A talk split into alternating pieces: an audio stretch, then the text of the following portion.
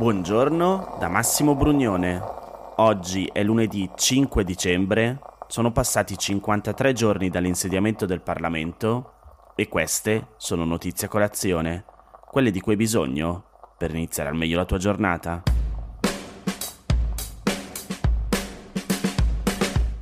Repubblica apre la prima pagina con il titolone POS, Meloni fa retromarcia e la retromarcia del governo esce fuori direttamente dall'agendina di Giorgia Meloni che la Presidente del Consiglio ha aperto idealmente lanciando la rubrica social Gli appunti di Giorgia. Non so se l'avete visto, in pratica Giorgia Meloni ha letteralmente preso la sua agenda con gli appunti che prende durante la settimana e ha annunciato un appuntamento video che dice vorrebbe tenere ogni settimana. Lo farà per raccontare il suo lavoro, dando risposte sui temi più caldi. E in questo video parla anche del POS.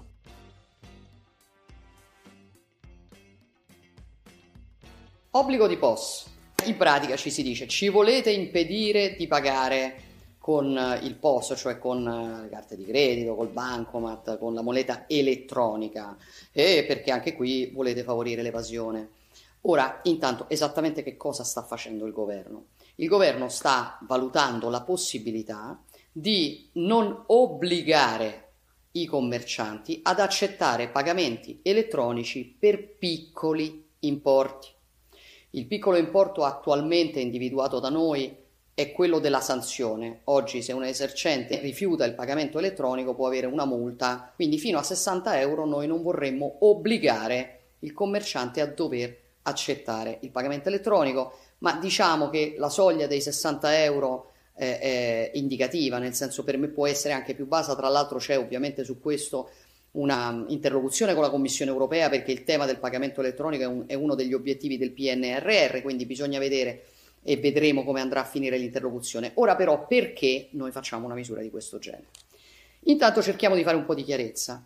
In Italia l'unica moneta corso legale è il denaro contante stampato dalla Banca Centrale Europea. Significa l'unica moneta con la quale tu non puoi rifiutare di farti pagare è l'euro stampato dalla Banca Centrale Europea.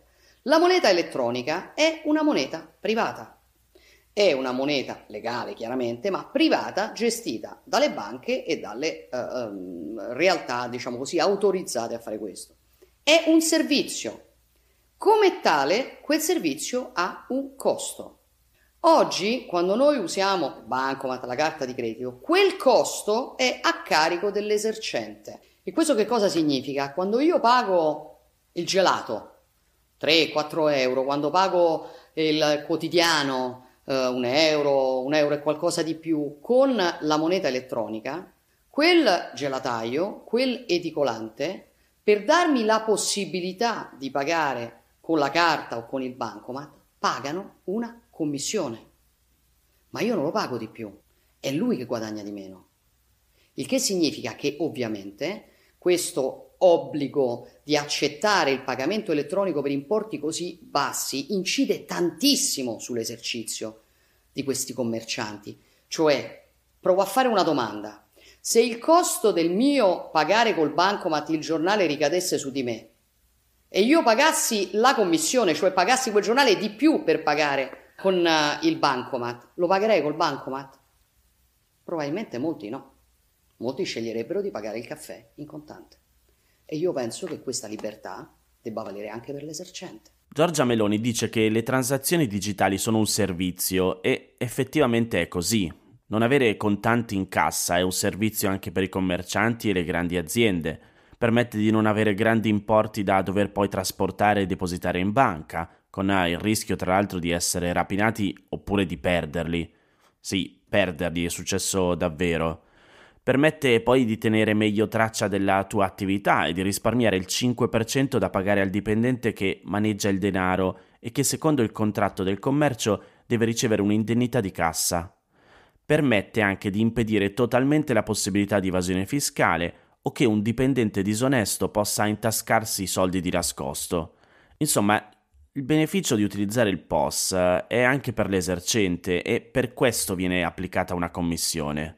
Poi si può discutere se debba essere tolta o meno, però intanto la sua esistenza possiamo dire che una ragione d'essere ce l'ha. Però, ecco, c'è una cosa che la Presidente del Consiglio aggiunge ma non quantifica. Nel video dice che il costo del bancomat incide tantissimo. Ma quant'è questo tantissimo? Il portale SOS Tariffe a settembre stimava costi variabili tra l'1,4 e l'1,7% tra bancomat e carte. Cioè, se facciamo il conto su un euro di caffè, vuol dire che il commerciante perde 0,017 euro. Se paghiamo 10 euro, perde 0,17 centesimi di euro. Se ne paghiamo 30, perde 51 centesimi. A questo va aggiunta una spesa iniziale di attivazione che in media si aggira intorno ai 23 euro e una spesa mensile di 6,60 euro. I contratti però cambiano a seconda del volume d'affare degli esercenti. Alcuni azzerano i canoni superata una certa soglia di transato e molte banche hanno sospeso le commissioni per le transazioni di importo minore, Unicredit fino a 10 euro per chi fattura meno di 5 milioni Intesa ha da poco annunciato che non si pagheranno per tutto il 2023 fino a 15 euro, il circuito Bancomat fino a 5. Quindi di fatto il costo del POS era già stato tolto dalle banche stesse per queste soglie. E poi ci sono sistemi di pagamento elettronici come Satispay che propongono zero commissioni su pagamenti sotto i 10 euro e un prelievo dello 0,2% su quelli superiori. Questo è il tantissimo di cui parla Giorgia Meloni. Comunque, staremo a vedere cosa succede.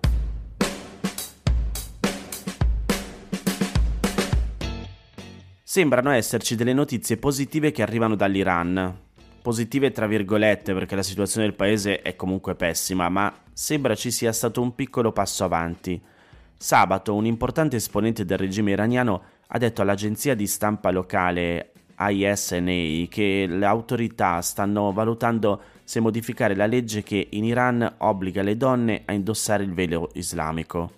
L'obbligo del velo è stato il punto di partenza delle estese, trasversali ed eccezionali proteste iniziate quasi tre mesi fa. Le dichiarazioni del regime sono ancora molto vaghe e non è chiaro se e quanto cambieranno le rigide norme sull'abbigliamento femminile, ma è il primo concreto segnale di apertura dopo mesi di proteste represse con la violenza. L'esponente del regime che ha parlato con l'agenzia di stampa è il procuratore generale iraniano Montazeri e non ha in realtà dato dettagli su quali modifiche alla legge le autorità stiano valutando. Ha solo detto che sia il Parlamento che la magistratura stanno lavorando sulla questione. Entrambi gli organi da lui nominati sono saldamente controllati dai conservatori, tradizionalmente contrari in Iran alla rimozione dell'obbligo del velo per le donne. Montazeri comunque ha detto che si sono svolti alcuni incontri lo scorso mercoledì e che si vedranno i risultati di questi incontri in una settimana o due.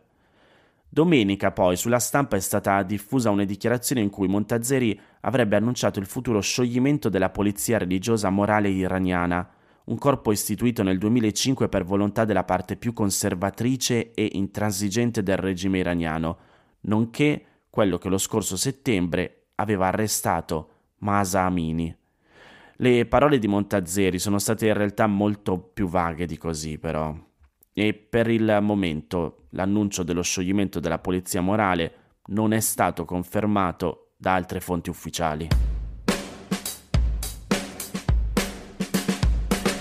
Se state aspettando la tredicesima per i regali di Natale c'è una cosa a cui dovete, diciamo, dobbiamo stare attenti.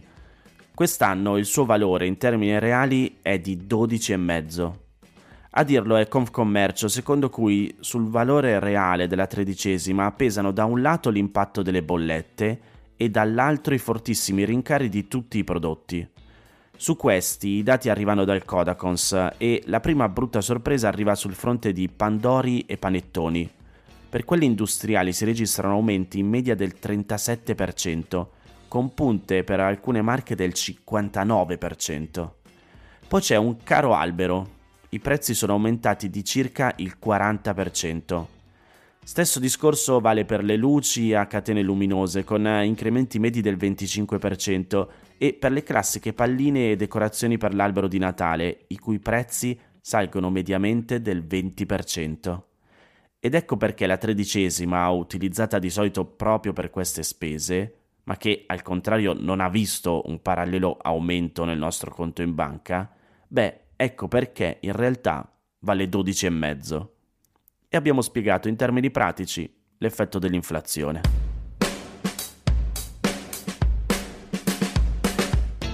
Queste erano le notizie a colazione di oggi. Se ti va di aiutarmi e sostenermi nella produzione di questo podcast, puoi farlo inviandomi un piccolo contributo dal sito www.notiziacolazione.it.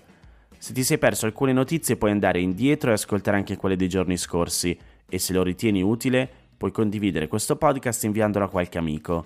È disponibile su tutte le piattaforme audio. Ricordati che se vuoi puoi iscriverti al canale Telegram di Notizie a Colazione per riceverle tutte le mattine direttamente sul tuo smartphone, oppure mandami il tuo numero di telefono alla email notiziacolazione chiocciolagmail.com per riceverle via Whatsapp. Ti aspetto domani per iniziare insieme una nuova giornata. Un saluto da Massimo Brugnone.